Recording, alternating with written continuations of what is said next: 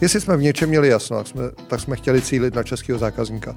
My jsme to nechtěli dělat pro turisty, kteří přijdou jednou, vybydlej, odejdou a, a a chtěli jsme mít stálou klientelu a, a dělat to pro radost. Najednou jsme jako byli místo s důvěrou, jo, kam ty lidi chodí individuálně a scházela se tam jako obrovská komunita lidí. Tak eh, ty nám strašně pomohly v začátku a zároveň nám nesmírně pomohla silná komunita expatů. Domluvili jsme se na tom, že každý jeden člen týmu si vymyslí jednu bylinu, kterou do toho džinu dáme a takhle to pošlem tomu palírníkovi a on to nám takhle udělá. Takže střih, telefon, Martina, ahoj, prosím tě, máme jako myšlenku, jo, jo, hrozně rád vám to udělám. No, ale pozor, ale my uh, jsme si vymysleli svoje bylinky. Fajn, tak mi je řekni. A teď jsem mu jako nadiktoval těch devět bylinek, nebo kolik jich bylo, a na druhé straně ticho. a říkám, Martine, žiješ? a on říká, hele, to je, když pejsek s kočičkou vařili dort. A já říkám, já vím, a my to takhle chceme.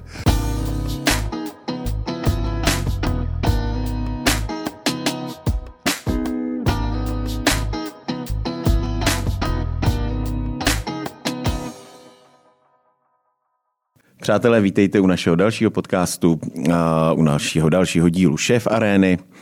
Než představím našeho, nebo mého, velmi váženého hosta, legendu, ikonu, tak mu léta říkám.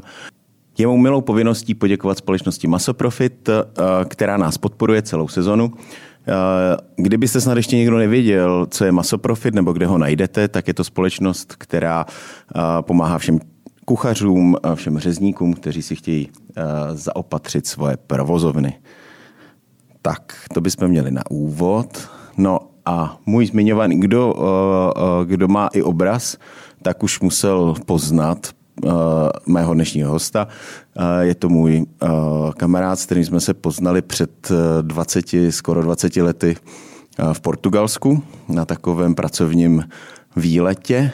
Uh, už tenkrát jsme jeho a ještě jednoho kolegu nazývali ikonou pražské gastronomie. Pamatuju si to dodnes. Je to Vašek Vojíř. Dobré ráno to uh, Václave, jak se máš takhle po ránu? No, pro mě jsou ty rána přísný, no, tak jsem nastavený na noční život a, a jako buď v 9.30 ve studiu je vlastně pro mě jako velký sebe zapírání a, a navíc to mám poměrně daleko, protože žiju mimo Prahu, ale mám se fantasticky, děkuji za optání. Eh, kdo by snad nevěděl, tak Václav je majitel a zakladatel legendárního Baxis baru. Hmm. Je to tak. Je to tak, no. A on už je tak starý, ty si začal s těma ikonama.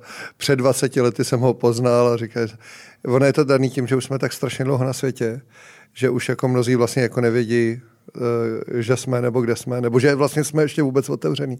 To se mi stává hrozně často. Jako, že Říkám, si, vy, jste, vy ještě existujete. Vy ještě žijete. vy ještě žijete. O, v tomhle všem případě. No a jak, jak vlastně, my si tady povídáme uh, s kolegy z branže o tom, jak se vůbec dostali, uh, dostali do, uh, do, do té gastronomie, jak je to, jak je to semlelo, co byl ten, ten tvůj impuls, ty jsi barman byl od jak živa, nebo? Mm, no, nebyl jsem barman jak živa, ono se tady nepěstilo to řemeslo, protože já jsem kluk jako totalitní sedmdesátky, o mě zpívají činasky, o mě, tak, děti. O mě taky. Jo, no, tak. My jsme skoro stejně starí. Takže jsme slavní už vlastně, díky tomu. E, tak je, jestli míněno od dětství, tak e, moje maminka dělala v kuchyni v té době, ale ne v takový, která by mě inspirovala k tomu gastronomii dělat. Spíš z té druhé strany. A e, já mám pocit, že mi hotelovka nějak jako zbyla. E, to říkám jako ošklivě, ale já jsem tušil, že to jako chci dělat. E, bylo to hodně jako sexy a populární na tom konci toho socíku. Jako patřilo to v těch řemeslech k tomu jako vyvolenějšímu, bych řekl. A já jsem jako měl pocit, že asi by to šlo.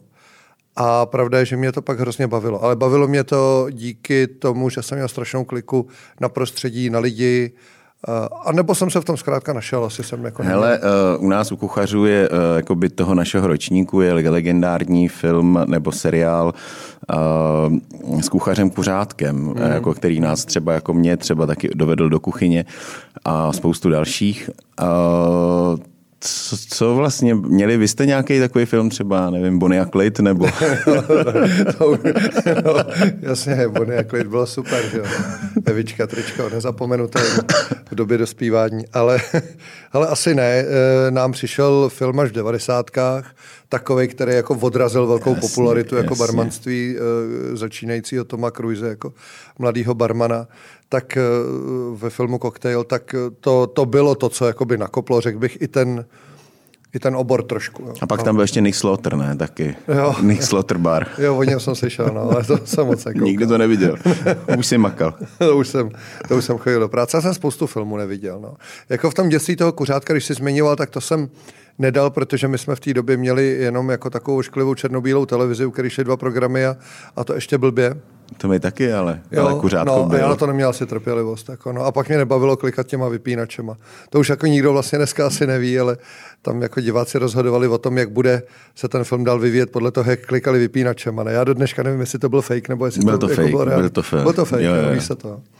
No, tak jsem klidnější, Ví se no. to, eh, říkali to, říkali to někde v elektrárně, jo, že, to že, že, to, že je to tak minimální odběr, jestli no, zapne no. stovatovka nebo ne, že, eh, že to nejde změřit. No, tak jako kuřátko byl kultovní, ale taky mě to trošku minulo.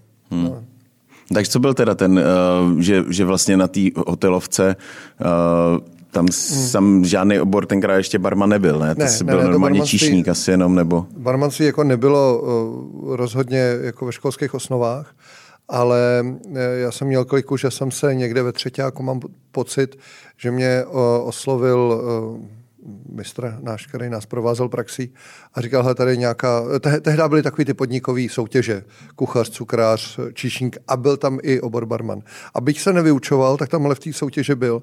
No a mistr mě oslovil s tím, že dospělý barman jde na tu podnikovou soutěž a že potřebuje komiho, takzvaného pomocníka mm-hmm. barového.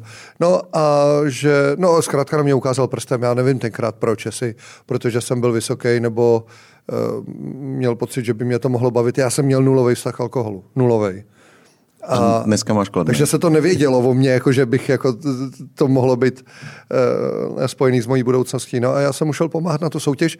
Tam jsem se potkal s Bohumilem Pavlíčkem, což byl v té době jako nestor a jako zastánce uh, toho gastrořemesla v té nápojové části On se tomu strašně moc věnoval a pracoval pro Kospol a vymýšlel tady, tak jak to za socíku nešlo, tak vymýšlel takový ty nahražky angostury v podobě KV14 pod hlavičkou Becherovky a takový, no prostě byl v tom strašně daleko a, a strašně ho to bavilo to řemeslo. No a pro 16-letého kluka, když přijde do styku s takovouhle ikonou, která je jako nesmírně pracovitá, má proto obrovský zápal a on si e, dělal ty nápojáky ručně a všecko si fixama potrhával podle pravítka, takový, to bylo všecko vyzdobené a já jsem říkal, to je jako strašný borec.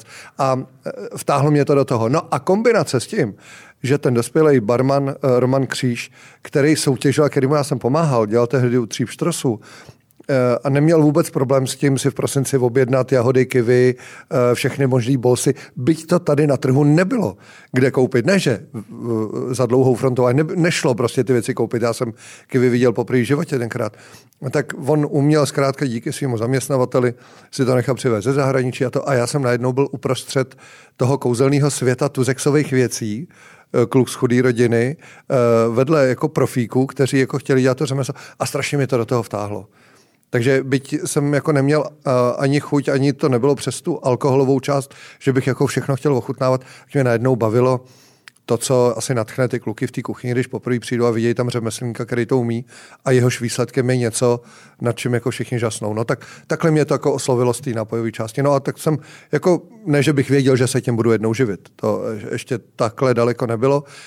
Ale už jsem to zakomponoval jako při maturitě do, do toho menu nebo do toho banketu, který jsme dělali bohužel jsme si vylosovali strašně blbý téma, jako staropražský menu, takže tam jako co tam vymyslíš za koktejl, že jo? takže jsme dělali něco na medovině, prostě jsem to tam musel vpašovat a bylo to dobře. No ale pak vojna a já vůbec netušil, co se mnou bude.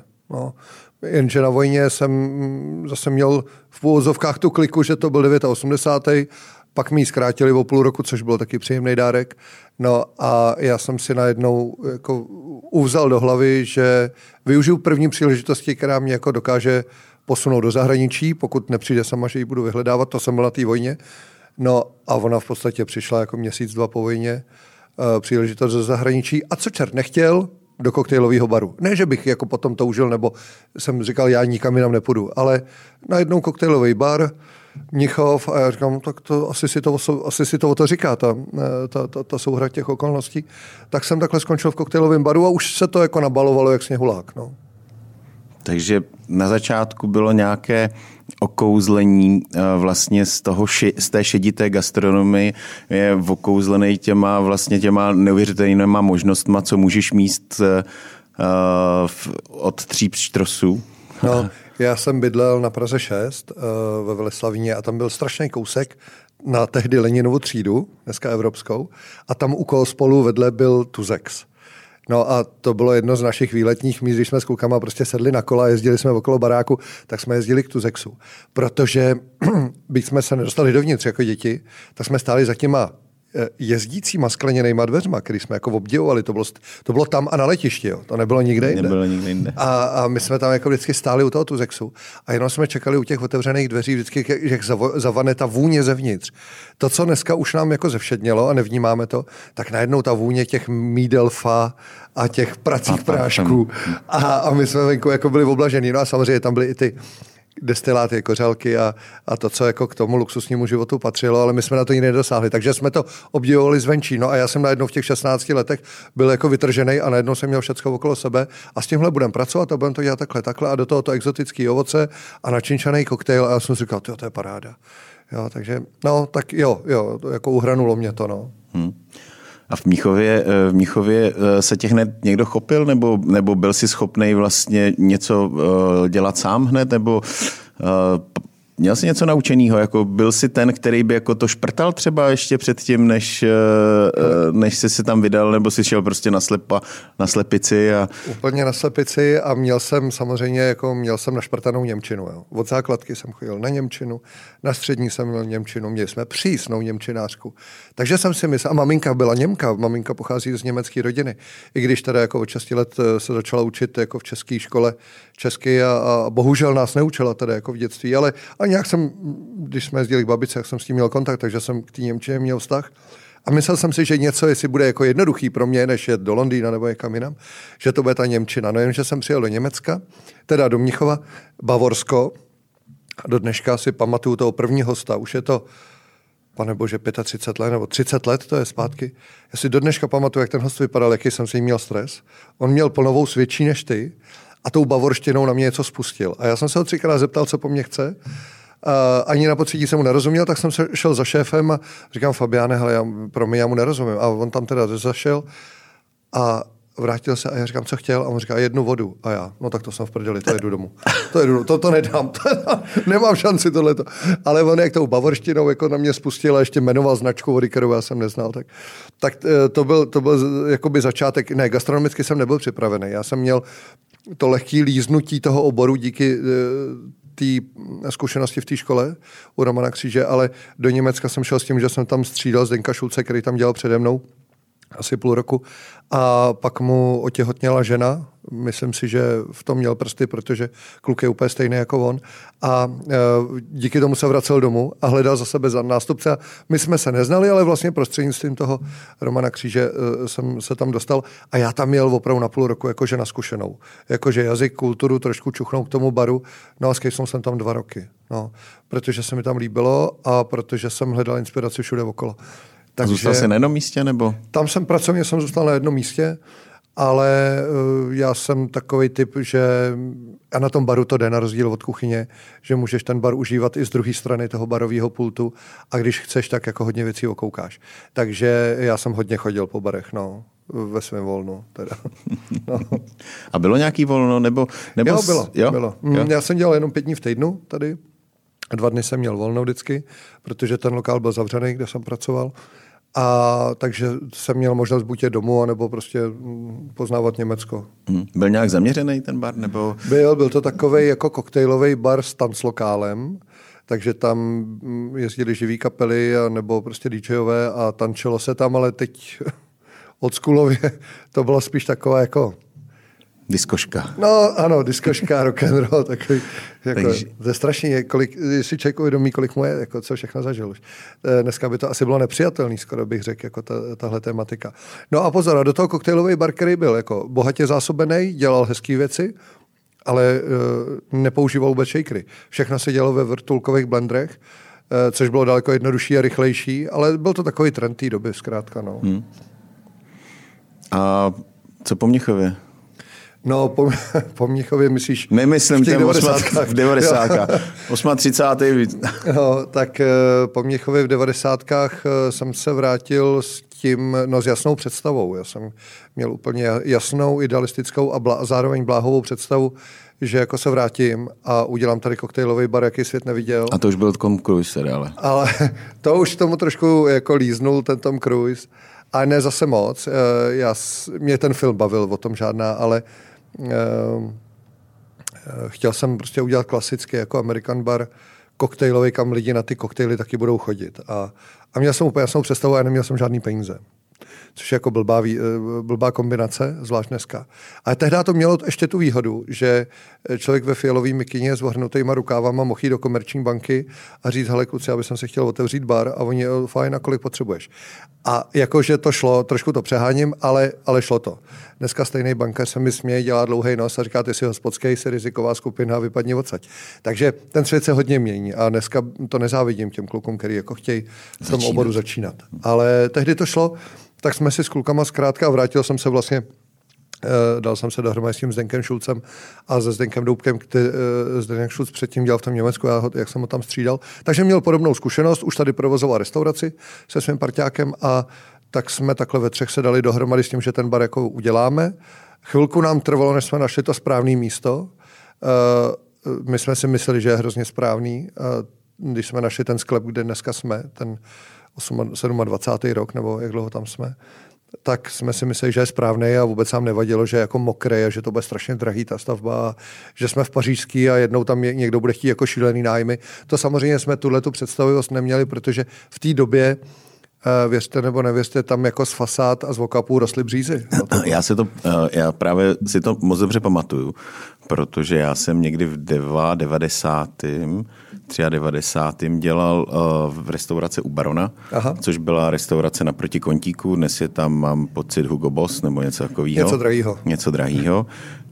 A a úplně si to pamatuju, ne, jak vlastně dnes ta pařížská žije, že jo, jak je krásná, jak prostě o Vánocích je rozsvícená.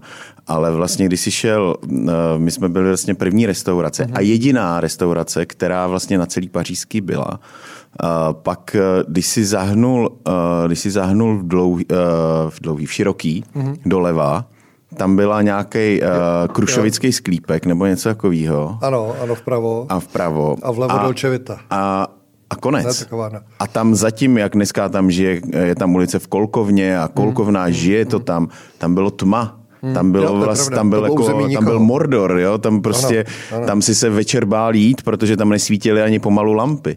To je jo? pravda. Tam Takže vlastně nikoho, to a... vaše umístění uh, vlastně za roh od Pařížský. A do sklepa. A do sklepa, ale bylo nadčasový, protože jako uh, kdo mohl v těch uh, devadesátkách tušit, ty jste asi, jo, že, že prostě takhle, uh, takhle se to někam hne, ten, ten prostor. Netušil jsem, to, uh, netušil jsem to vůbec a už vůbec jsem jako nevěděl moc vlastně uh, o tom barmanství jako komplexně. A ty věci jako díky obrovské náhodě do sebe strašně zapadly. Eh, v tom smyslu, že ty říkáš, jako, že jsme asi jako museli vědět, co děláme, když jsme šli do sklepa. Nás ten prostor jako oslovil. Eh, tou, tou vlastně eh, vejškou a přesně tou velikostí, která je dle mýho tak akorát a toho, že tam bude umístěný bar, který bude dlouhý a který bude vidět od dveří a bude vidět ze zhora. že ten nástup, ten hollywoodský efekt, jak my říkáme, že lidi přicházejí po schodech a každý je vidí, tak to nás na tom jako strašně bavilo. Vůbec jsme si neuvědomili, že to má svoje negace, že to ty hosty bude odrazovat, protože nebudou mít to dostatečný sebevědomí na to tam chodit jako při tom hmm. hollywoodském nástupu. Ale uh, to, co jsem si vůbec neuvědomoval, že vlastně nebudeme vidět z ulice, že nemáme žádný okna, že ty dveře jsou extrémně nenápadné.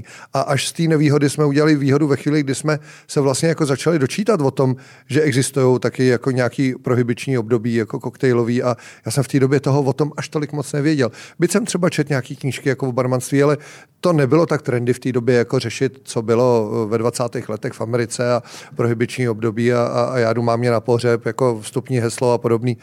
Eh, srandy, tak eh, jsem si říkal, no my vlastně jsme takhle schovaný, tak to pojďme jako říct, že to je tak schválně, takže jsme vlastně ani do ulice nebyli nějak jako viditelný a, a ne, že bychom někdy si na to hráli, že jsme jako hmm. prohybiční bar, nebo že jsme na zvonek, nebo něco podobného, ale tak jako určitý jako nádech té věci, která patří k tomu klasickému American baru, protože my jsme za začátku i designem toho prostoru měli hodně blízko, k těm, eh, dejme tomu, 30. letům toho amerického rozkvětu jako barmanství, tak si myslím, že to tak jako zapadalo. Ale bylo to víc náhodou, než, než jako cíleně a úmyslně. No. Takže ani vlastně od začátku jste neměli vybraný jméno, jako pr- p- podle uh, Baxiho sídla? Jméno, jméno bylo úplně peklo, protože hele, jméno na rovinu, my jsme byli v této staré části města, té památkové jako rezervace a chtěli jsme mít něco, co bude poplatný Čechům, protože jsme od začátku, jestli jsme v něčem měli jasno, tak jsme,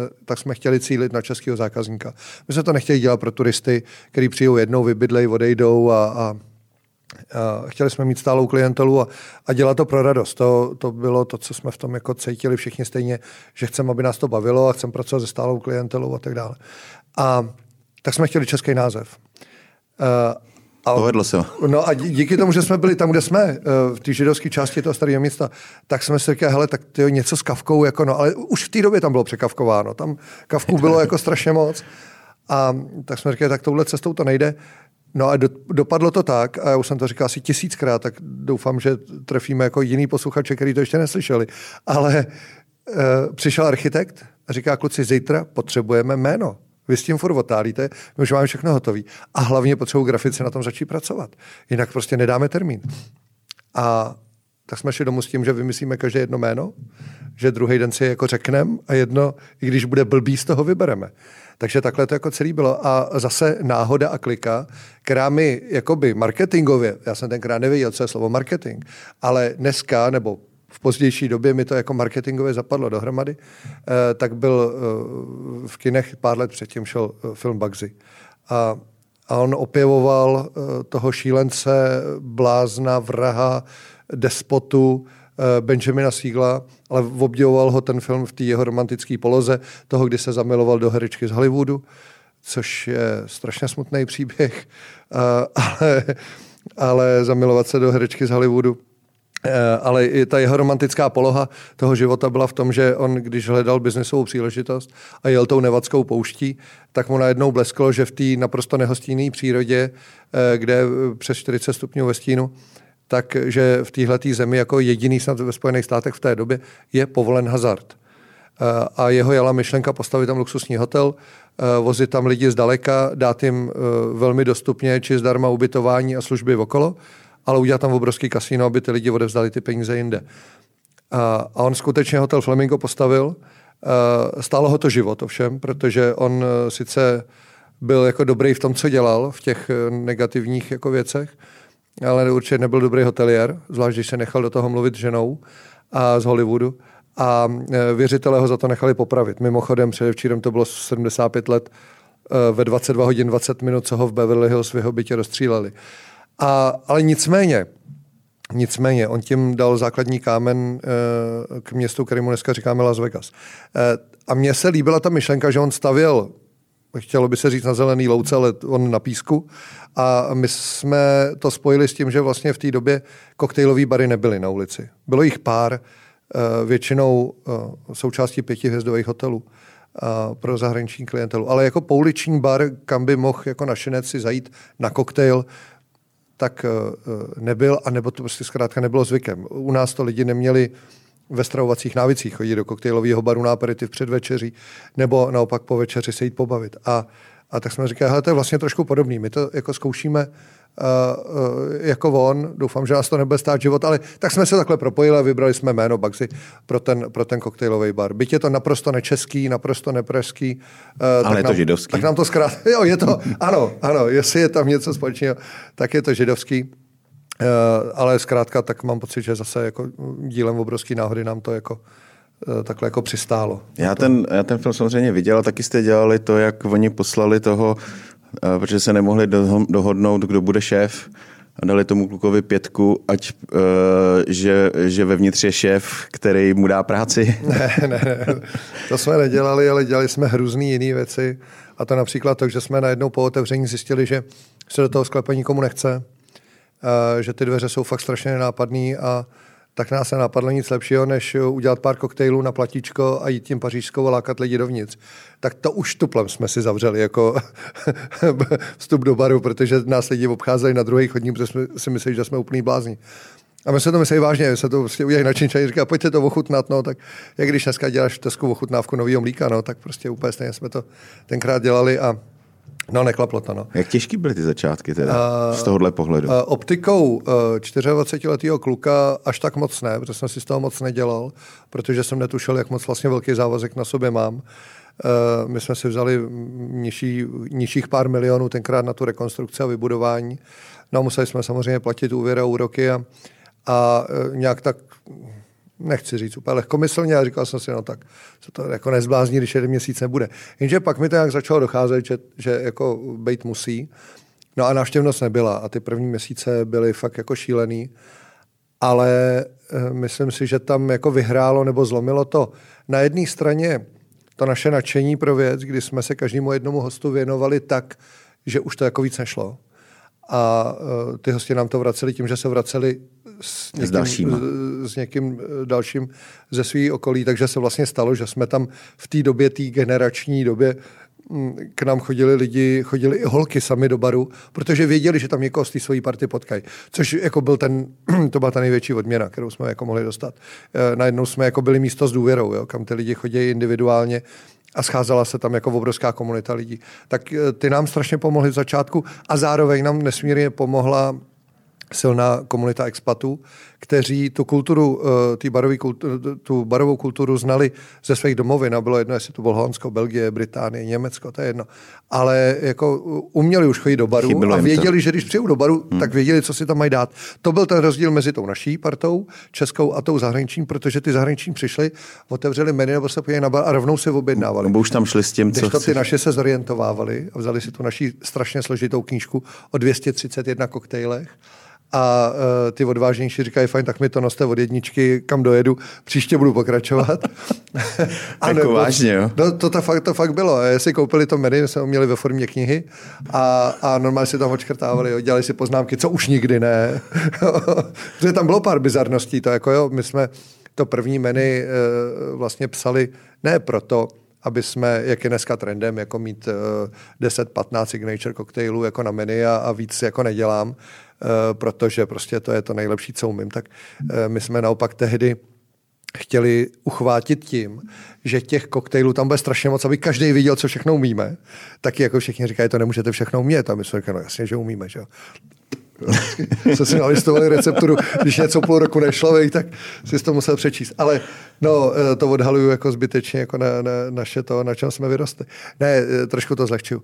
Ale takže jsme tam měli i věci, jenom aby jako lidi viděli, takže tam byly koktejly, které nikdy nikdo nepil. Byť jako měli nějakou historickou podstatu, ale třeba Velvet, jako Guinness, tmavý Guinness jako irský stout se, se šampaňským. Jo. Tak kdo to chce pít? Jo. A my jsme tam měli, a nedej bože, jestli to času času někdo dal. Jo. Takže, no. uh, takže to byla uh, jedna inspirace pro ty lidi jít to od jedničky po 230 jedničku, anebo, a to bylo daleko horší rozhodnutí, když koukali okolo sebe a říkali, tohle to chci, to, co má ten pán vedle. No jo, jenom, že co tě uchvátí, když ne, něco neznáš. To samé, co mě v těch 16 letech. Je to veliký, je to barevný a musí to být hrozně dobře nazdobený. Takže tehdy paraplíčka, třešničky, tyhle ty ptákoviny. A, no a, a fungovaly nesmírně jako barevný a smetanový koktejly. No. Z dnešním pohledu něco naprosto nepředstavitelného.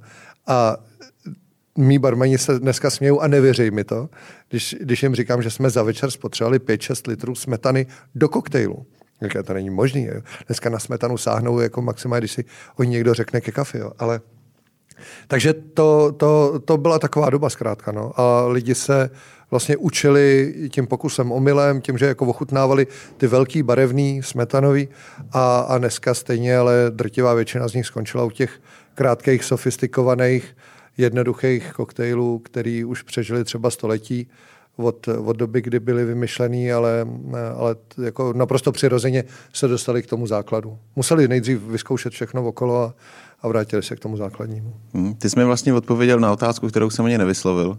Chtěl jsem se tě právě zeptat, jak bylo složitý vlastně ty uh, nepolíbený Čechy uh, tou barvou kulturou uh, jí jimi províst, protože, uh, hmm. protože v té době to se pilo fourouři s kolou a co ještě se pilo? Uh, ještě tam byly hop, hopsinky byly, že jo? No, no, no, no. Fernet, ano, uh, tenkrát, když možná nebyl ani citrus, uh, že byl jenom, uh, že byl jenom lak na rakve, uh, že byl jenom jako Fernet no, pro drsňáky. No, to je pravda, to je pravda.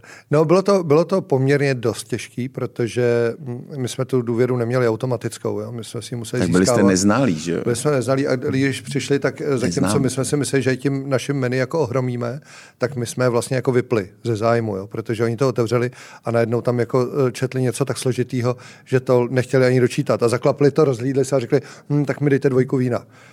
Jo? A to bylo zase něco, co jsme nechtěli my, a nechtěli jsme prodávat pivo a nechtěli jsme prodávat střiky a, a, a, a betony a fernety s, s tonikem. A, takže jsme si k těm hostům jako sedli na bobek a začali jsme jim vysvětlovat, O co jde? Uh, proč v tom baru jsme a co by jsme, kam bychom to chtěli posunout a v čem jsou koktejly krásný. Jo.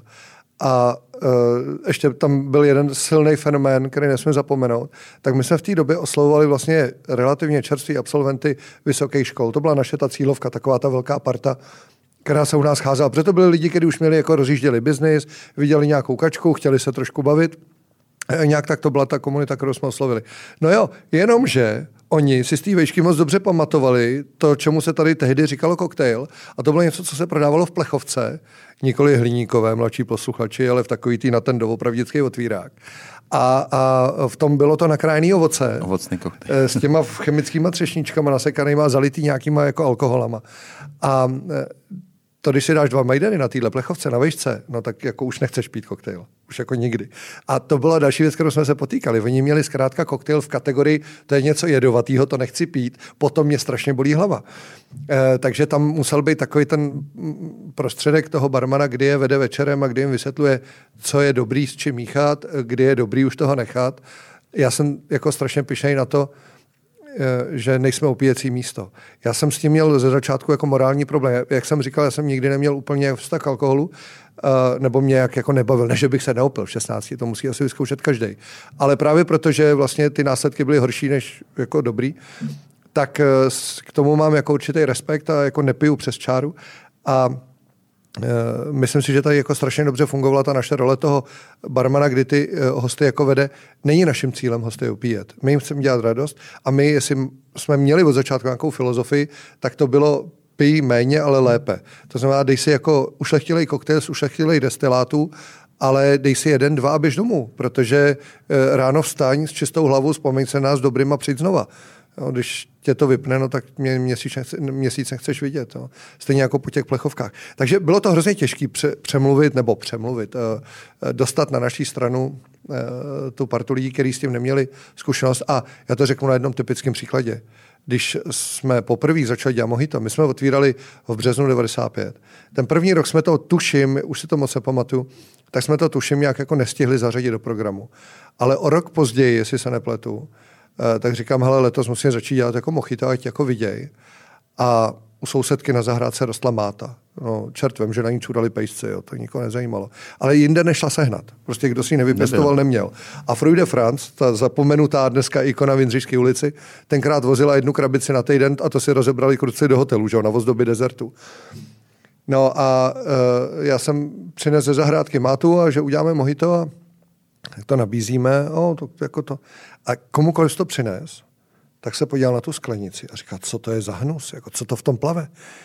Oni byli v té době zvyklí na ty barevný, nazdobený, jak jsem říkal, smetanový, někdy i pruhovaný. Jako Několika koktejly. barevný. Několika barevný, ano, na to jsme zapomněli, na tuhle kategorii výživnou. A najednou jim přineseš mojito. A když si, jako teď si vem tou jako optikou toho, jak to mojito vypadá, hmm. že je v tom podrcená ta máta, my jsme tam přiznávali i tu limetu, která dneska je naprostou samozřejmostí, tenkrát jsme ji kupovali za 130 korun kilo. V 90. letech za 130 korun kilo limety, protože jsme to prostě to nechtěli dělat na citronu a limeta tehdy byla jako vzácný zboží, nedostupný. A teď jsme jako udělali tenhle výtvor a lidi to nechtěli pít, protože říkali, je to hnusný, je to žabinet, to odnes. A jako uh, museli jsme tomu jít naproti tím, že jsme jim takhle rozdávali zdarma a říkali jsme to, jo, možná to není tak vzhledný, ale jako cítili jsme potenciál toho drinku. Říkám, tak to ochutnejte. A to trvalo jako hrozně, než si na to zvykli. Ale pozor, pak se to otočilo a pak to byl 10 let nejprodávanější koktejl, i když jsme to strašně nechtěli, protože ty mý kluci byli frustrovaní od toho, že mají jako v dlani tady jako vytlačený jůlek s puchejřem od toho drtítka, kterým jako mačkají tu mátu s těma limetama. A nechtěli to dělat, říkají, proč tady furt děláme to. Takže to bylo, pak to bylo kontraproduktivní v tom, že eh, i když jsme ho měli strašně drahý na tu dobu, tak ho stejně všichni pořád chtěli. No. To byla vlastně další otázka, jak, protože samozřejmě jedna věc je naučit hosty, ale druhá věc v té době byla uh, nedostatek toho kvalitního uh, uh, alkoholu, protože Uh, to není jako dneska, že tady máš x firm, který se zabývají dovozem alkoholu a dělají nějaké prémiové značky, který se nikdy neslyšel, pokud, si, pokud se v tom trošku nevyznáš. Uh, prostě xkrát destilovaný vodky a, a já nevím co, ale vlastně v té době ta nabídka byla velmi omezená v, těch, v tom 95. Jo.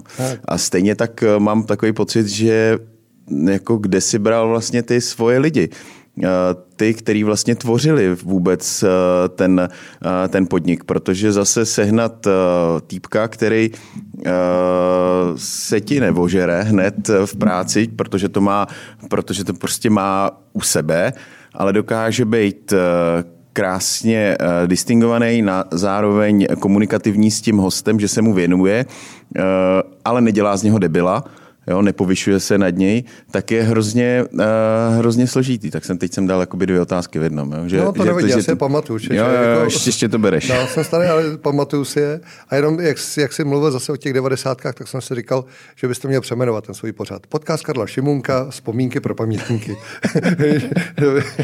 jako, no. tak, Anička si to nemůže pamatovat, že jo?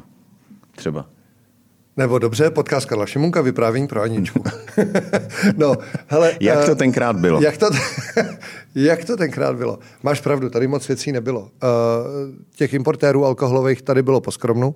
Na druhou stranu neměli jsme kolky na kořalce, takže jsme si mohli odkudkoliv cokoliv přivést. A pravda byla, že abychom mohli provozovat bar, tak jsme minimálně jednou měsíčně museli jet jako favoritem uh, což bylo auto od z dílny Škody, eh, tak jsme museli jít do západního Německa, do metra, eh, což je jako příbuzný makra, eh, vlastně sesterský podnik. A tam jsme jako bohatě nakupovat. A stejně tak jako velkou obchody. Tady nebyly pořádně ani skleničky. My jsme si fakt jezdili i pro brčka do, do západního Německa. To už jako dneska vypadá směšně, ale je to tak. A pamatuju si příběh, kdy mě náhodně jednou na, na, na hranicích před tehdy jsme projížděli ještě přes obsazenou čáru jako celníky a, a oni na Mátkově kontrolovali ty vozy. A, a, a když mě nechali otevřít kufr a tam se vysypala ta hromada brček na tu zem a pod tím byly ty rumy a šampusy a cukry, třtinový cukr jsem vozil taky a skleničky a, a ona to kouká a říká, co to je, to máte do nějaký hospody? A já říkám, ne, ne, bracha se mi žení, já jsem musel, že mu dělám oslavu. Já bych to nemusel samozřejmě jako pracovat. Jo. Takže, takže snad už je to promlčený. Určitě. po 30 letech. On už ten celník asi nežije. A e, takže to bylo samozřejmě jako složitý a museli jsme si takhle pomáhat. No a taky to skončilo tak, že jsem jednou jel takhle rovnou z práce do toho Německa na nákupy a vracel jsem se, to bylo někdy v únoru a trošku sněžilo a já jsem u toho Berouna někde usnul a už jsem to nedovez. Jako naštěstí teda se rozbilo všechno možný, jenom ne já. Takže zase jako velký, velký štěstí. To k tomu prostě patřilo. To byla taková pro nás pionýrská doba, kdy jsme to jako budovali a, a jinak to nešlo. No a stran lidí, což je jako zajímavější, no tak ty nebyly už tuplem. Protože, jak jsem říkal, to řemeslo na školách nebylo, nebylo vlastně se ho ani nikde jakoby praxí vyučovat, takže ty první barmani, kteří k nám přicházeli, tak byli kluci z ulice, kteří tušili, že něco takového chtějí dělat ale v podstatě tím byli nepolíbený. Když měli hotelovku nebo, nebo prostě gastroučňák, tak to bylo výhodou, protože už aspoň trošku byli vtažený do, do, do prostředí a, a do, do řemesla, ale Uměli Nebylo to naší podmínkou. Uměli otvírat otvírákem. No tak, takhle, věděli, že ho mají mít. Jo, věděli, že ho mají, mají mít. mít. No, to je... to, tam veškerá ambice končila.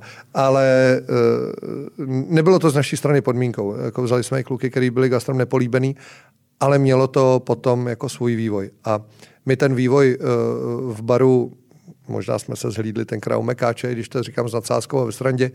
Eh, když jsem šel poprvé do Mekáča, tam jsem viděl tu hulku, jak u dveří vytírá podlahu, tak jsem říkal, vydrž to ještě dva týdny a dostaneš se na hranolky. Eh, jsem ji chtěl jako motivačně pozbudit a ona se jako dost už klíbla, myslím, že jí to vtipný nepřišlo. Ale my jsme něco podobného udělali v tom baru. Uh, uh, manažerka pro ČRSR? Dneska, dneska. No, no, no, no, vidíš, možná by mě měla zpětně poděkovat za to, že jsem jí namotivoval vydržet u toho koštěte ještě o dva týdny díl. Ale eh, já jsem cítil, že v tom baru potřebujeme nějakou hierarchii jako mít, protože eh, jsem nechtěl, aby mě někdo přerost hrozně rychle. Takže ne, dělám si legraci. A tak jsme měli takový třífázový vývoj, který končil tím, že plnohodnotného barmana náš host poznal podle toho a do dneška poznává, že má na sobě ty kšandy, jako přes tu košili s tím stojáčkem a motýlkem. A e, dokud není e, v našich očích plnohodnotný barman, tak ty kšandy nedostane. A je to taková určitá jako rozlišovací drobnost eh, v tom pohledu těch našich jako hostů, kteří to ale vnímají, vědí to, že tenhle ten status funguje. Eh, dokonce i ty kluky hecují, když u někoho cítí, že mu to trvá dlouho, tak ho hecují, ale ty se málo učíš a podobně. Zkrátka ten barman musí jako obsáhnout zboží znalství, musí obsáhnout i to řemeslo a tak dále. A možná jsme trošku náročnější, trošku tam možná přetrvává ten oldschoolový přístup náš, že jsme si ho takhle vymysleli na začátku a je to do dneška. A nejtrapnější fáze nastává, když on Zabraníš, který je se mnou přes 20 let a který je jako obrovskou oporou a motorem jako toho baru a bez něj by to určitě takhle dobře nefungovalo, kdo ví, jestli vůbec by to fungovalo, tak on ty kluky vyučuje a připravuje. Do dneška trpělivě se jim věnuje hodiny a hodiny té teoretické jako uh, roviny jim dává. Uh, ty kluci potom sbírají zkušenosti za tím barem a nad, nadejde den, kdy ten barman řekne, hele, já už se jako cítím, šefe, tak mě pojď vyzkoušet. A a tam při, přichází ten nejtrapnější moment, kdy já ho jdu zkoušet a vím o tom asi polovinu toho, co on. Protože jak já už jsem z toho jako vytrčený a už za tím barem nejsem a neznám ty suroviny a uh, neznám uh, už ty finesy toho, protože už to tolik jako nesleduju a nemám už na to ani tu energii, ani ten čas, tak ty kluci v tom žijou, že jo? A, a mají to všechno nachutnaný a, a, a vědí, co s čím a znají ty trendy, sledují to v okolí daleko víc než já. Tak je to potom jako hrozně vtipný, eh, kdy já si jako musím hledat otázky, na který vím správný odpovědi, protože když bych jim položil nějakou uh, virtuální otázku, tak mi můžou říct cokoliv. No a to oni doufám ještě jako nevědí, tak... Ale máš to... nějaký uh Máš nějaký uh, i přijímací rituál potom k Šandovi? No musíš opnout lahev, to je jasný. Ne? No, tak, to je, to je jasný. No. No, jo, vždycky si sáhnou po nějaký magnumce šampaňského a v oslavě to jako se svýma vrstevníkama tam. Uh, ne, že by dostávali jako na vojně, jako že by hmm. dostávali hobla nebo něco takového. hobla, no. No, no, no. Já, měl... já teda na vojně nedostával hobla, jo. jo, já, jsem, já, měl filový zadek, já jsem musel spát no, na týden. To, já taky, ale hobla jsme tomu neříkali. ne, no, já jsem nevěděl, kam až se smí, no. Uh, no, no, to, to, to ne, to ne, to neděláme. Hmm. Ne. Takhle od schoolový už nejsme. Aby jsme se jenom nevěnovali té, uh, té minulosti, kolik ti tak prošlo barmanů za, za těch, já nevím, Díky za tu otázku, já to mám spočítané, já vím to naprosto přesně. To je co, za 27 let vím přesně, kolik, ne, uh, řeknu to úplně přesně. Byla to náhoda, ale před dvěma rokama, kdy nám bylo 25, Uh, eh, tak jsme si vymysleli, že si uděláme svůj výroční gin. My děláme už jako dlouhý roky s Martinem Žufánkem takovou speciální edici našeho ginu. Uh, to vzniklo tak, že za mnou přišel vlastně tým a říká, hele, pojďme mít nějakou svoji kořálku, uh, ať jako máme trošku jako nějaký téma jako na práci a máme s čím pracovat jako s hostama a tak. A mě v tu chvíli blesklo hlavou velmi rychle, co můžeme mít za svoji kořálku jinýho než gin. Teď se bavíme o době dávno před ginové, prosím pěkně, jo, aby to nebylo, že teď všichni mají gin a uh, to je opravdu hodně let zpátky. A proč mě to napadlo, bylo z toho důvodu, že myslím si, že my jako Česká republika nejsme země eh, dlouho stařených destilátů, to prostě jako není naše doména. Ovocnou pálenku jsem nechtěl, protože bar a protože je daleko složitější na jako práci. Vodku jsem nechtěl, protože u vodky je to vlastně jedno. Trošku jako ošklivě to říkám, ale správně to říká Saša Mikšovic, vodka čím bezcharakternější, tím lepší. Na rozdíl od lidí doufám a protože u vodky nechceš nic najít. Jo, to je. No a e, pár měsíců, možná rok předtím, mi Martin Žufánek přivez jako svůj první e, gin, který ještě v plastové lahovičce mi ho přivez na ochutnání. A dal mi ho ochutnat a já jsem mu jako bez jakýkoliv pochlebování a skákání do trenek e, jsem mu hned řekl, že to je jeden z asi nejlepší, možná který jsem kdy pil a to bylo to jeho první OMG, mm-hmm. Oh My Gin. A a já jsem si vzpomněl jakoby hned na tuhle jako retrospektivně na tuhle jako krátkou epizodu a říkal jsem, fajn, tak jestli jako nějaký destilát, tak si pojďme udělat gin. A dotáhli jsme tu myšlenku v to, že jsme říkali, dobře, a nebudeme mít jen tak lidé, jaký gin, uděláme si ho sami. Ne, že bychom si ho sami vydestilovali. To jako nemáme ambici ani peníze, ani kotle, ani celní, uh, ani celní povolení. Ale uh, domluvili jsme se na tom, že každý jeden člen týmu si vymyslí jednu bylinu, kterou do toho ginu dáme, a takhle to pošlem tomu palírníkovi a on to nám takhle udělá. Takže střih, telefon, Martine, ahoj, prosím tě, máme jako myšlenku, jo, jo, hrozně rád vám to udělám. No, ale pozor, ale my uh, jsme si vymysleli svoje bylinky. Fajn, tak mi je řekni. A tak jsem mu jako nadiktoval těch devět bylinek, nebo kolik jich bylo, a na druhé straně ticho. a říkám, Martine, žiješ? A on říká, hele, to je, když pejsek s kočičkou vařili dort. A já říkám, já vím a my to takhle chceme. No, dobrý. Stal se z toho poměrně úspěšný produkt a ten gin je jako opravdu fantastický. A mění se, teď jsme, máme relativně nedávno šestou emisi toho ginu, protože to vždycky máme třeba jako na rok, na rok a půl, děláme jako to množství. A e, ten gin má stejný půdorys, stejný DNA, on se jmenuje DNA, protože je to DNA našeho baru a vždycky se mění jenom těch pár položek uh, od těch lidí, kteří zmizejí z našeho týmu a kteří nově přijdou. Uh, takže jakoby půdorys je stejný, ale má to jenom lehký nuance. No a proč jsem tenhle ten složitý příběh vyprávěl, je to, že když nám bylo 25, tak jsme si říkali, dobrý, pojďme udělat výroční gin, který bude jiný, takže není v černostříbrný krabici, ale je v bílo-zlatý krabici, aby byl jiný, aby to každý pochopil. Uh, a e, změna v tom složení je ta, že do toho nepřispěli ti lidé, kteří pracují v baru, ale kteří kdy historicky pracovali v baru. A to včetně dormenů, uklízeček, kuchařek, e, závozníků, prostě všechny. Sehnal se? Všechny jsme oslovili. No co já, já to neumím, já neumím hledat, já nemám sociální sítě, takže jako e, pro mě je to daleko jako těžší disciplína a my jsme začínali v době, kdy byl vytáčecí telefon jo, na baru. My jsme měli dokonce telefonní budku v baru, to se neví, to už se dneska neví, my jsme měli normálně na zdi na pěti korunu ten automat, kde se lidi mohli, dokonce ten stůl se do dneška jmenuje telefon, ten, co tam je ten e, v tom stolovém plánu v pokladně. No a Uh, ale Honza Braniš uh, sehnal drtivou většinu lidí, Nes, nenašli jsme asi dva nebo tři. Kdo ví, kde jim je čert konec. Když tak, se nám vozvou, oni vědí, kteří to byli, kteří nejsou tam podepsaný v tom džinu. Sehnali jsme a bylo nás 60, včetně všech lidí okolo.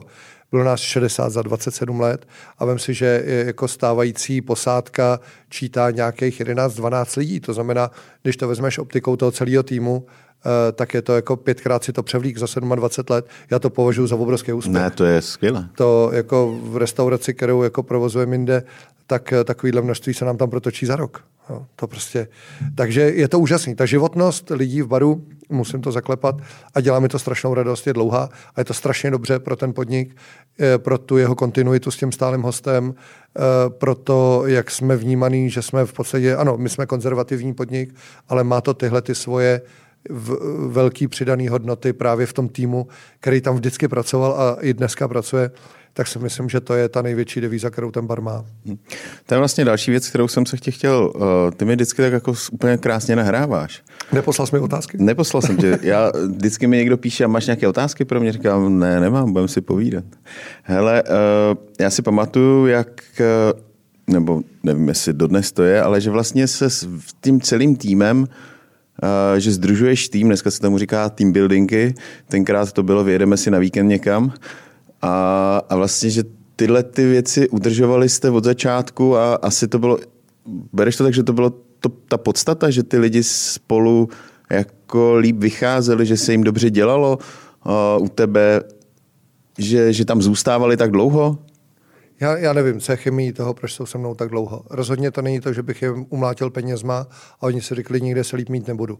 To zase musím, jako, uh, abych měl čistý svědomí, před světem jako říct, že to není o penězích u nás. Uh, o to větší obdiv k ním mám, protože uh, ty peníze jsou limitovaný. Ten koláč je jeden a ten se dá rozkrájet jenom na, na, na tolik dílů, kolik se staví celek. A uh, um, oni přesto to řemeslo u nás dělají, protože si myslím, že uh, jsou rádi, já nevím, já nebudu odpovídat za ně.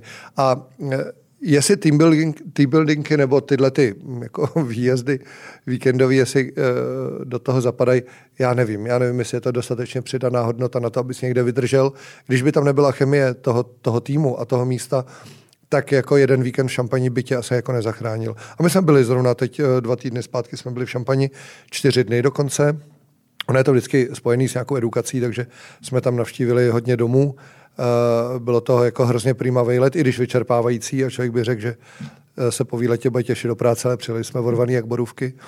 A, takže určitě je to jako dobře to dělat pro, pro tým, pokud se ti tam nerozhádají kvůli něčemu nebo někomu, že jo. Ale to se neděje, jako nepamatuju si, že by uh, tyhle věci jsme potkávali. Takže jako dobře to je, ale není to jediný stimulátor a myslím si, že kdyby jim v tom týmu jako nebylo dobře, tak by tohle to nezachránilo. Hmm. A co je u nás podstatné je to, že z začátku jsme dělali jsme měli takovou filozofii, že když někdo přišel na brigádu nebo uh, zájemce o stáž nebo práci, tak jsme ho zkrátka jako hodili na ty dva, tři dny do servisu nebo za bar a jenom jsme ho pozorovali v podstatě, než jsme si jako říkali eh, nějaký blížší věci. A první, kdo musel rozhodnout o tom, jestli do toho týmu chcem nebo ne, tak byl kom, kom, kompletní tým. Eh, vlastně jsme se všichni potkali, říkali jsme, jak jim voní, jak jim... Ta chemie tam zkrátka musí fungovat mezi nima. To, já to neumlátím ze strany jako zaměstnavatele tím, že jim řeknu, tohle je váš nový kolega, ten tady bude a bude dělat to a to. Jasně, může to tak být, bude to direktivní, ale budou se mi tam ty lidi daleko víc točit. Ale já chci, aby oni fungovali jako tým mezi sebou a pak si jako musí vonět. To je prostě jako v každém skupenství. Takže a to myslím, že do jisté míry, neříkám, že úplně 100%, ale do jisté míry to funguje do dneška. Hodně dáme na to, jak si sedějí lidsky, protože já říkám, že to řemeslo do toho člověka dostaneme vždycky. Když bude chtít on Když bude sám. chtít, samozřejmě. Když bude chtít on sám. No tam jde právě uh, o to, že tohle to určitě se mohlo dít, uh, nebo se, že jsi vybíral, tak se mohlo dít pár let zpátky, ale jak je to dneska? Protože dneska vlastně těch lidí moc není, v těch, nejenom v našem oboru, ale vůbec kdekoliv se pracuje rukama ve službách vůbec. A jak vlastně v dnešní době, kdy jako si nemůžeš moc vybírat, kdy uh, ze spoustu uh, stran slyším, stačí mi, že má dvě nohy, dvě ruce. Jo? Jak vlastně v dnešní době si můžeš vybírat to, že řekneš, no tak nechám rozhodovat tým, jestli ho vezmu, ale, ale ty víš, že toho člověka prostě potřebuješ. Já ti řeknu pravdu. No. Já to neumím a nevím. A, ale mám u sebe Honzu Braniše, což je jedno z mých největších životních jako štěstí a on je v tom geniální. A já nevím přesně, jak to dělá a dělá to skvěle a můžu to potvrdit tím, že, uh, že on dělá ten, ten jako primární nábor těch lidí, nebo prostě, hmm. když je potřeba někým doplnit tým, tak je to on, jako kdo ho vytipuje a přivede a e, potvrzuje to tím, že my letos budeme sat už po 11. v Karlových Varech na festivalu. A letos tam s náma jede tým 90 lidí, 90 zaměstnanců. On je dal během měsíce a půl dohromady. E, my tam budeme dělat na třech místech e, zábavu festivalovou ale co je podstatné, že za těch deset let, kdy jsme se vrátili, tak až na nějaký drobnůzky, a ty se vyskytnou vždycky. Já nepamatuju jako žádný, a nechci to zakřiknout, že by se to zrovna letos mělo stát, ale nepamatuju žádný exces, e, něco, že by se někde tým jako rozsypal, nebo že by něco nefungovalo. On ty lidi dokáže vybrat tak a dokáže jako lidsky otypovat tak, že jako nedá na spoustu věcí a člověk by mohl jako vyčítat, ten má tyhle ty mores a ten má tyhle, ale oni fungují jako lidi a co je strašně důležitý, že mm, kort u takových výjezdů, jako je festival, kdy tam všichni jedou tak trošku jako na pionýrský tábor a těší se tam, berou si na to dovolenou, že si tam trošku užijou. No jasně, eh, ono to k tomu patří a my chceme, aby si užili. Ale nemůžou si užít přes čáru, aby to poznal zákazník, aby to poznal náš klient a tak dále. Eh, a to se jako nikdy nestalo, takže on má na to úžasný čich a umí jako, jako hrající kapitán, jako je v tomhle geniální a umí ty lidi dát dohromady. Jak to dělá, nevím, ale až tohle zjistí nějaká velká čárovka, tak mi ho přetáhne, to je mi úplně jasný. No klobouk dolů, protože v dnešní době sehnat na akci, která trvá kolik, 9 dní. 9 dní. To znamená 11, protože 11. jdeš tam o den dřív a uh, dostaneš se zpátky druhý den, ten poslední den jako v noci. No. No. 11 dní v tahu. Uh, jo, neuvěřitelný. Já to jako... Sehnat 90 lidí? No. Já říkám, jako zábavu na filmovém festivalu může dělat kdokoliv, kdo má ovšem Honzu Braníše. No. no. tak je to, to nebyla náborovka, prosím vás pěkně. ne, ne, Ten je obsazen. Ne, už máme obsazeno, no, jako pro letošek. Hmm. Bude to, eh, já si myslím teda, vím, že na to nech, nebo nechtěl jsi na to povídat, já si právě myslím, že to bude uh, tím, samozřejmě jak je Honza vybírá, ale jak uh, pro ně vytváříte i ty podmínky toho, Uh, že je tam ta přátelská atmosféra, že, že, že ty lidi se moc nemění, že, uh, že už samozřejmě váš podnik má nějaké jméno na tom, na tom trhu a tím ty lidé spíš jdou k vám a, a v, prostě jdou za tou legendou, o které jsem mluvil na začátku.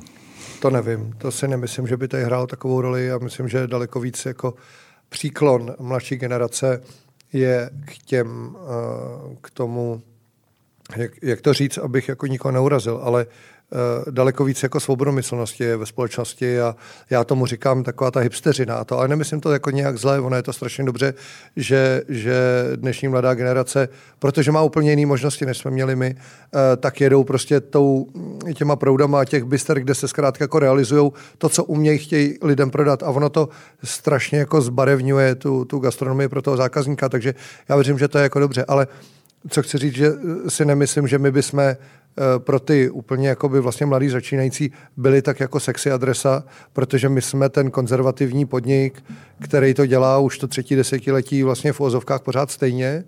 A my víme, proč to tak děláme a chceme to tak dělat, eh, ale mm, myslím si, že mm, to myšlení Eh, těch jako lidí, kteří třeba se v tom oboru chtějí uplatnit, tak si myslím, že je jako lehce odlišný. Ale... No já si to myslím určitě, protože proto mě jako obdivuju to, že pořád eh, nemáte problém s, s personálem, už jenom to, že vlastně chceš po těch, eh, že tam probíhá nějaký edukativní proces vlastně v tom baru, kdy prostě oni musí Musí, dnes, dnes, že po nich něco No chci. jasně, hmm. jo, protože dneska přijde mladý kluk, který prostě uh, ví všechno, ale, nechce, jako se, ne, učit, ale nechce se, nechce se učit. Jo, jo, jo. Ne, a já už prostě, já no. jsem hotový, no. uh, řekne si o nějaký uh, pěkný prachy, který prostě nemá kluk, který tam dělá, já nevím jak dlouho, teď nevím jako obaru, ale obecně. Aha, aha. A no. že ta mladá gener... A ještě tomu ani nechce věnovat tolik času, protože, jak ty jsi říkal, že, to mladá, že to o nějaké hipsteřině, takže mají spíš jako víc času, když vezmu ten týden, tak, tak ty čtyři dny se bavit a tři dny, uh, tři dny dělat. Uh, rozumím, je, je to tak, jak říkáš, ale pak to jako nezapadá obou straně, protože my takový lidi vlastně do týmu nechceme a nepotřebujeme. My chceme lidi, kteří jako ten obor milují, chtějí ho dělat dlouhodobě a chtějí se v něm nějak vyvíjet. A, eh, a pak, když se s takovým člověkem potkáš, tak to najednou jako zapadne hmm. a, a jste v nějaký symbioze. Ten, ten, kdo je mladý a myslí, že jako všechno umí a všechno zná, od čeho má dvoje klíče, tak eh, toho od začátku cítí, že v tom týmu jako nepotřebuješ, protože on se nebude přizpůsobovat, on se nebude chtít učit, nebude chtít tomu věnovat dlouhý měsíce, někdy třeba i rok, než se posune jako v té hierarchii toho baru dál. A, a když to tomu nechce dát, tak hmm. já ho nutit nebudu, to je každýho jako volba. A, ale když na takový člověka kápneš, který chce, tak už ví, že to myslí vážně s tím oborem. A pak už to funguje dobře. Hmm. Ale kdy nastala doba, nebo pamatuješ si tu dobu, kdy už si přestal chodit jako na bar? Nebo ještě tam občas zajdeš? No, Já vím, že tuhle, tuhle byla zrovna nějaká příležitost, no. že tě tam mohli, že si dáš bílý sáčko a... Jo, jo, jo, na vás dobu. Na vás dobu jenom. No, no, no. Ne, už jim tam nechodím překážet a dlouho jim tam nechodím překážet. Dokonce jsem se sám zastavil před sebou, když nedávno odcházel po asi 14 letech Erik Rosenberg, což byla naše stálice, uh, výborný kluk a fantastický barman a skvělý člověk a odcházel asi po 14 letech z rodinných důvodů, ne, že by jako mm, se mu u nás přestalo líbit, ale musel si najít zkrátka práci přes den. A říká, hele, já mám jedno přání na závěr, aby jsem s tebou chtěl strávit jeden večer za barem. Já jsem to nezažil. A já jsem se úplně zastyděl sám před sebou. Já říkám, ty jo, tak ty jsi jako duší barman, ale vlastně to jako neděláš, to je hrozně špatně. Je to špatně, no, já to vím. A když tam dneska vlezu okým, tam fakt budu překážet. To znamená, abych se musel trošku rozklusat, než si s ním půl zaběhat stovku. Jo. Ale e, přestal jsem to jako aktivně dělat na denní bázi, když jsme e, vlezli do o arény tehdy Saska Areny, když se v roce 2004 otvírala, tak my jsme tam vzali klubový patron na starost, tu barovou část a dělali jsme to 10 let, tak eh, tam to bylo, nějak najednou mě to vytrhlo z té denodenní rutiny za tím barem. Pravda je ta, že se mi o tom strašně dlouho zdálo a ty teď nemyslím, abych někoho rozplakal, jo, ale spíš chci rozplakat sebe, že jsem fakt trdlo, protože eh, tu práci jsem měl hrozně rád eh, nebo mám jí rád, jako z té strany toho, té výroby toho, toho barmana a já se nemůžu rouhat nebo ne, nemůžu si stěžovat, uh, protože mám jako dost práce, která jako mi uživí rodinu a mám nějaký sebe, sebeuplatnění v tom, v tom oboru, tak to, to mě jako naplňuje a baví, ale uh, kdybych vytrhl nějaký nějakou část toho mého profesního života z kontextu a řekl, jako co chci dělat, tak ta práce za mě jako fakt bavila. Hmm. Hmm.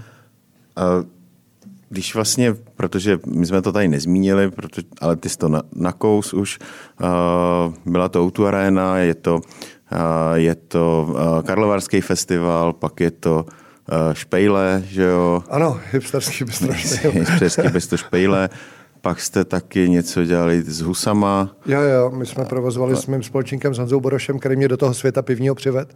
To je ještě navíc, jako já jsem nikdy nepil pivo to, čímž jsem dostával na ten zadek na té vojně daleko víc, protože automechanik, můj kolega z kuchyně, který chodil uh, s klukama, s těma starýma mazákama na pivo, tak to byl jejich miláček a já, protože jsem pivo nepil, a mě fakt nechutnal, tak jsem neviděl důvod s nimi na to pivo jít, no tak jsem byl řezaný o to víc. Ale to k tomu patřilo, je to taky nějaký životní jako, uh, vývoj. No a pak mě oslovil Honza Boroš, s kterým jsme se potkali v Outuareně a říká, hele, pojď se mnou dělat hospodu. A já říkám, já tomu vůbec nerozumím, jako, už vůbec nepivu. Jako to. No to nevadí a tak a přesvědčoval mě argumentama, že na té adrese se bude budovat nová část hmm. Prahy 5 a tak. To je před 15 lety, začal se tam budovat letos. Jo. Ale e, to tak zkrátka je ten development v Praze. Jo, dělali jsme potrefený husy, v jednom období jsme dokonce provozovali čtyři, e, dneska máme dvě, tu v pivovaru Staropramen a na Albertově, e, poměrně velké jednotky. Eh, no, tak jsem se takhle nějak jako podnikatelsky jako rozkročil, bych řekl. Eh, udělali A co tě tam... k tomu vedlo? Eh, co tě k tomu vedlo? Bylo to to, že jako, protože bar super, krásný místo, uh, uživíš rodinu asi, nebo ale, sebe, víš co? ale když chceš, chceš nějaký jako rozkvět, máš jakoby ty uh, nějaký uh, já, já vlastně jako prvotně impuls... Budovat impérium? Ne, ne, ne, ne, ne, to já nemám budovatelské ambice, ale jestli mě na tom baví, tak jako uh, mám pocit, že s každou jako novou věcí se vždycky jako něco naučíš a mě na tom baví ten posun jako toho, že uh, jako získáváš nové zkušenosti a tak. A někdy to vít nemusí, někdy jako to. A to mě jako na tom jako relativně jako rajcuje.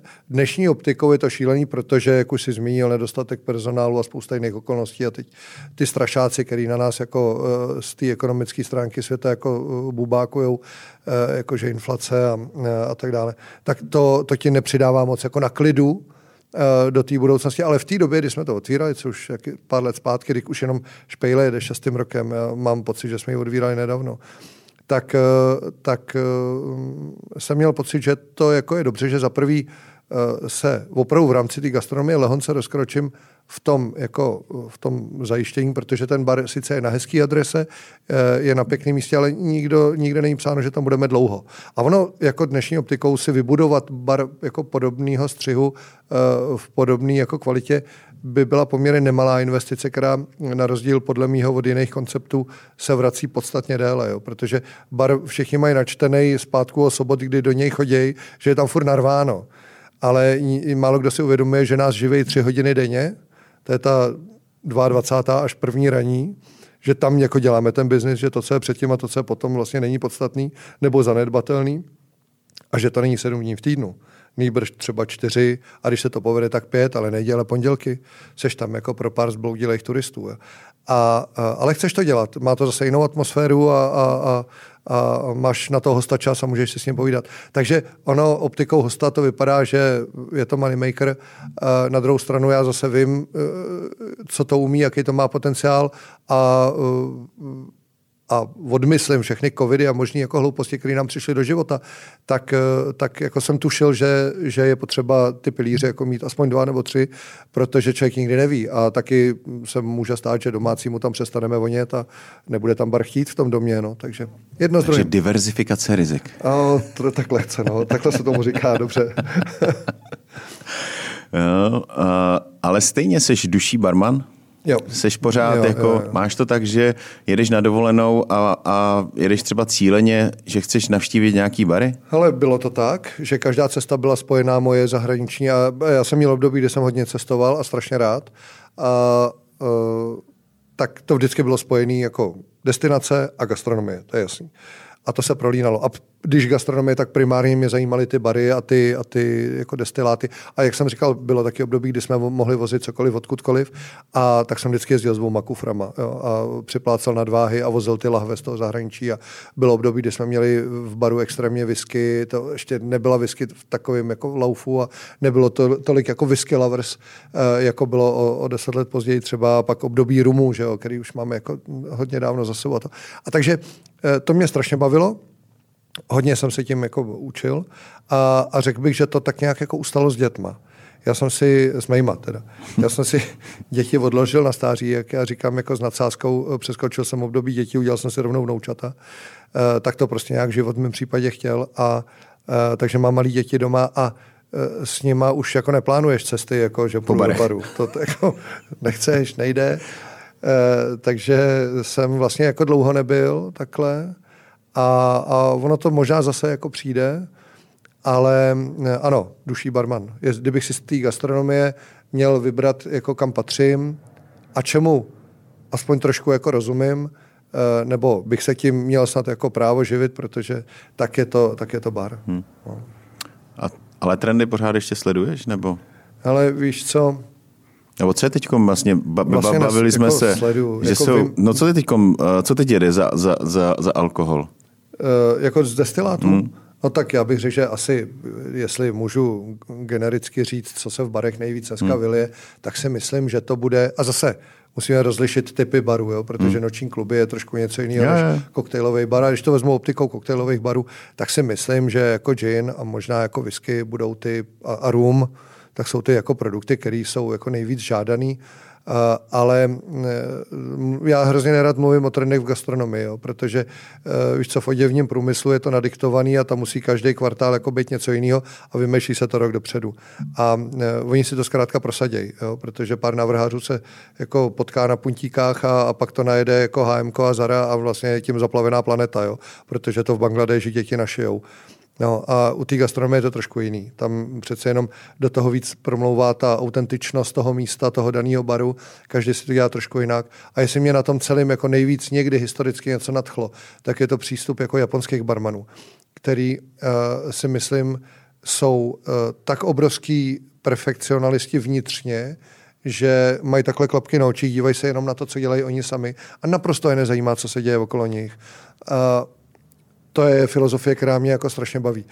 Já ne, že bych nevnímal, ne, že bych neviděl a ne, že bych nečet, ale že bych se kvůli tomu stresoval a honil každou jednu jako literaturu, abych jako něco, aby mi něco neuteklo. Takhle to není. A myslím si, že eh, ne, že by se nemohli takhle profilovat určitý místa. Takhle se profilují a je to dobře, protože dají zase tu barevnost gastronomie a, a tu nabídku našim hostům Eh, pro který je to bez zesporu zážitek, když se jim kouří z drinku nebo mají na hladině bublinu. Ale eh, bylo by vlastně hrozně špatně, kdyby to pak jako genericky dělali všichni na jedné straně a na druhé straně musí to zase zapadat do nějakého konceptu. Takže když to bude dělat nový bar v nějakém pěkném prostředí a bude to jako jejich filozofie, tak je to tak správně, ale aby, aby eh, každý honil všechno to jako nedává smysl. Takže pro mě ty trendy na jedné straně vnímám, ale že bych jako měl ambicie e, implementovat do denního provozu, to ne. Takže a navíc ne, my nejsme, a navíc, ale, ale jako jo, ale opatrně. To samé jako e, bylo v, do, do, v, tom, v těch devadesátkách, kdy, kdy jako všichni po nás chtěli, jak si hážeme shakerama. Jako jo.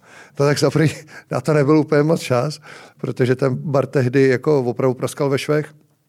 A, a za druhý, e, já jsem jako nechtěl, aby se z nás stal showbar, aby nás tam někdo bral baseballovou palicí jako po hlavě v helmě. Jo. To, jsem si říkal, to nechme to jiným místům. Jo. E, takhle by se to jako mělo diversifikovat a vyvíjet. No. My jsme chtěli zůstat tím klasickým barem. Takže jako za, za, zařazování implementace, ne já to dělají, ty, ty, ty mý barmani dneska, ne, v jejich roli to je, protože oni si dělají to, to menu těch signature koktejlů a oni tam implementují ty věci, které je baví a které vidějí a tak dále. A, a, ale není to o tom, že eh, bych je jako honil k tomu, aby museli... Jako ne, ne, to jsem myslel, ale, ale přece jenom uh, říkáš, nesleduju trendy, ale uh, jsou nějaké prostě jakové vlny, které prostě tou tou planetou tou, projíždějí. No, no, jasně, v té oblíbenosti. No. No.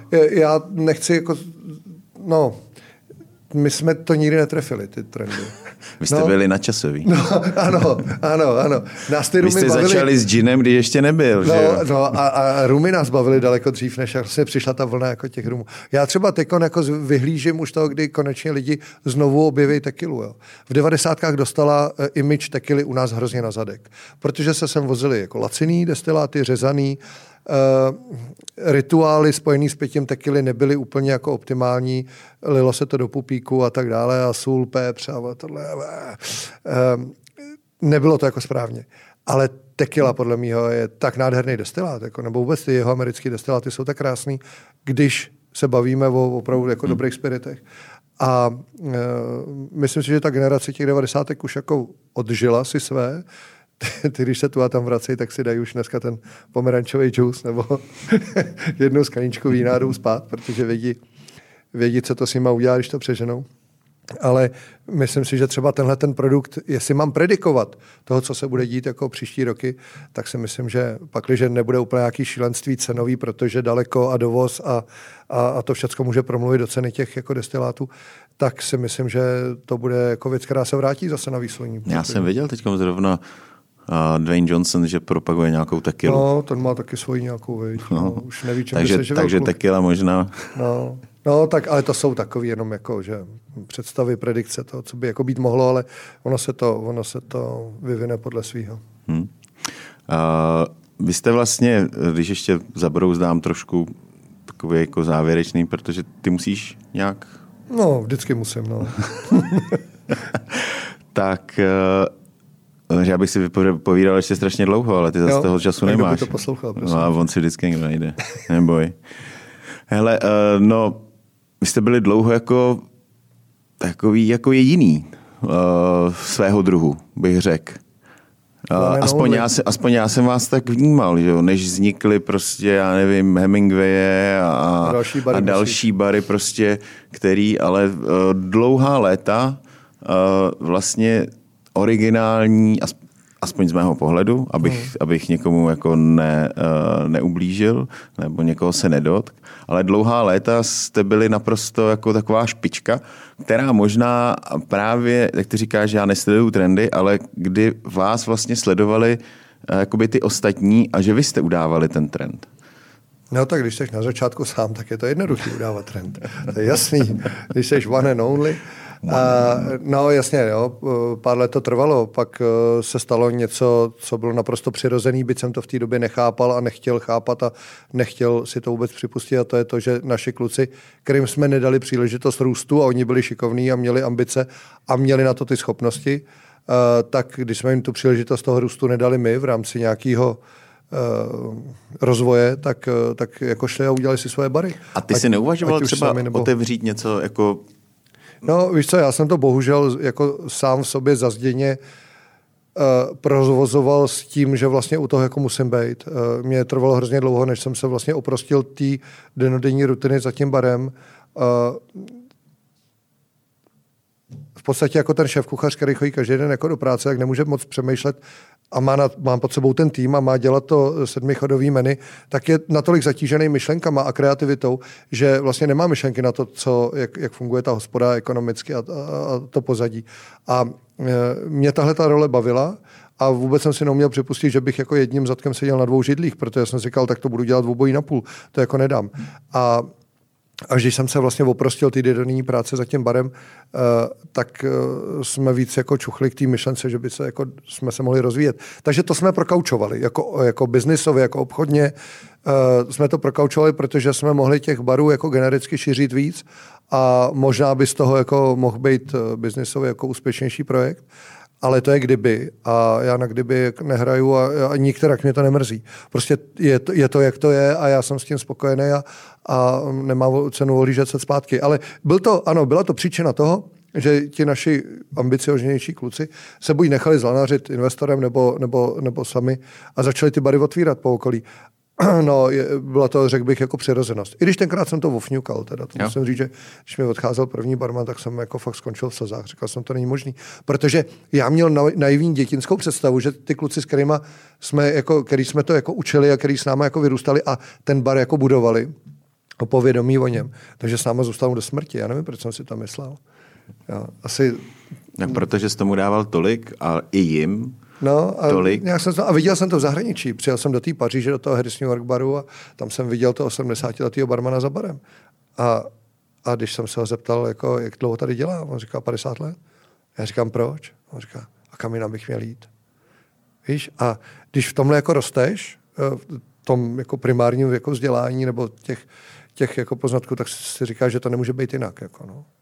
Takže já k těmhle těm lidem, kteří jsou celý život na jednom místě, mám nesmírný obdiv a úctu, protože je to jako úžasné, když jsou lidi takhle jako loajální a dlouhodobě, a, ale musí tam fungovat spousta jiných věcí, to je jasný, to není jednostranný.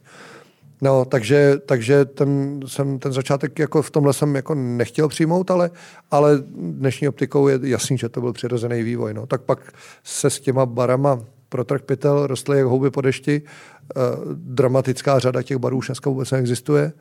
No ale některý jsou chytili a fungují do dneška velmi úspěšně, tak eh, v podstatě za to vnitřně, že bych to říkal někde v podcastech, ale vnitřně jsem za to rád, protože mám pocit, že eh, když ne přímo, tak nepřímo jsme něco ovlivnili. Jako. To určitě. Doufám. To rozhodně. Pozitivně. no, tak uh, jsme přetáhli kousek, protože ty pospícháš někam. Jo, já hrozně rád přetahuju. No. no. Uh, tak uh, možná rozhodně jsme neprobrali všechno, co jsem s tebou chtěl popovídat. Tak, tak uděláme, eh, uděláme dvojku, no. Uděláme někdy. Prostě seriál. Uděláme nějaký seriál na pokračování. Podle poslachovosti. Devadesátky. Devadesátky zase znova. Uh, no tak já uh, Václav moc děkuju. Já děkuji to za pozvání. Já samozřejmě fajn. pro tebe mám, uh, vaříš Je. občas? Vařím? Vaříš? Ne, já jsem nikdy nevařil. Ty jsi nikdy víš nevařil? Proč? Víš proč? Ne. Protože mám takový tušení, že když ukážu paní, jako že, že jako mi to trošku jde, takže to pak Jako, že to budeš muset dělat.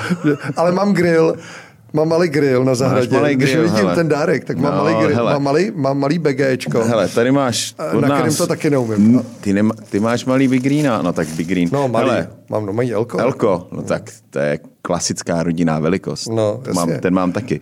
Uh, Kdyby s náhodou potřeboval pomoct uh, s vybavením uh, do tvé kuchyně, obrať se na Masoprofit. Hezký, obrať, takže... se, uh, obrať se na Masoprofit, protože ty ti uh, pomůžou s vybavením. To mělo být o týden dřív. Já teď dělal o víkendu krevety. Návštěva přivezla krásný krevety. Tě, já je hodil do toho BGčka a najednou jsem si že nemám čím vyndat. A než jsem je vyndal, tak z nich byly sušenky.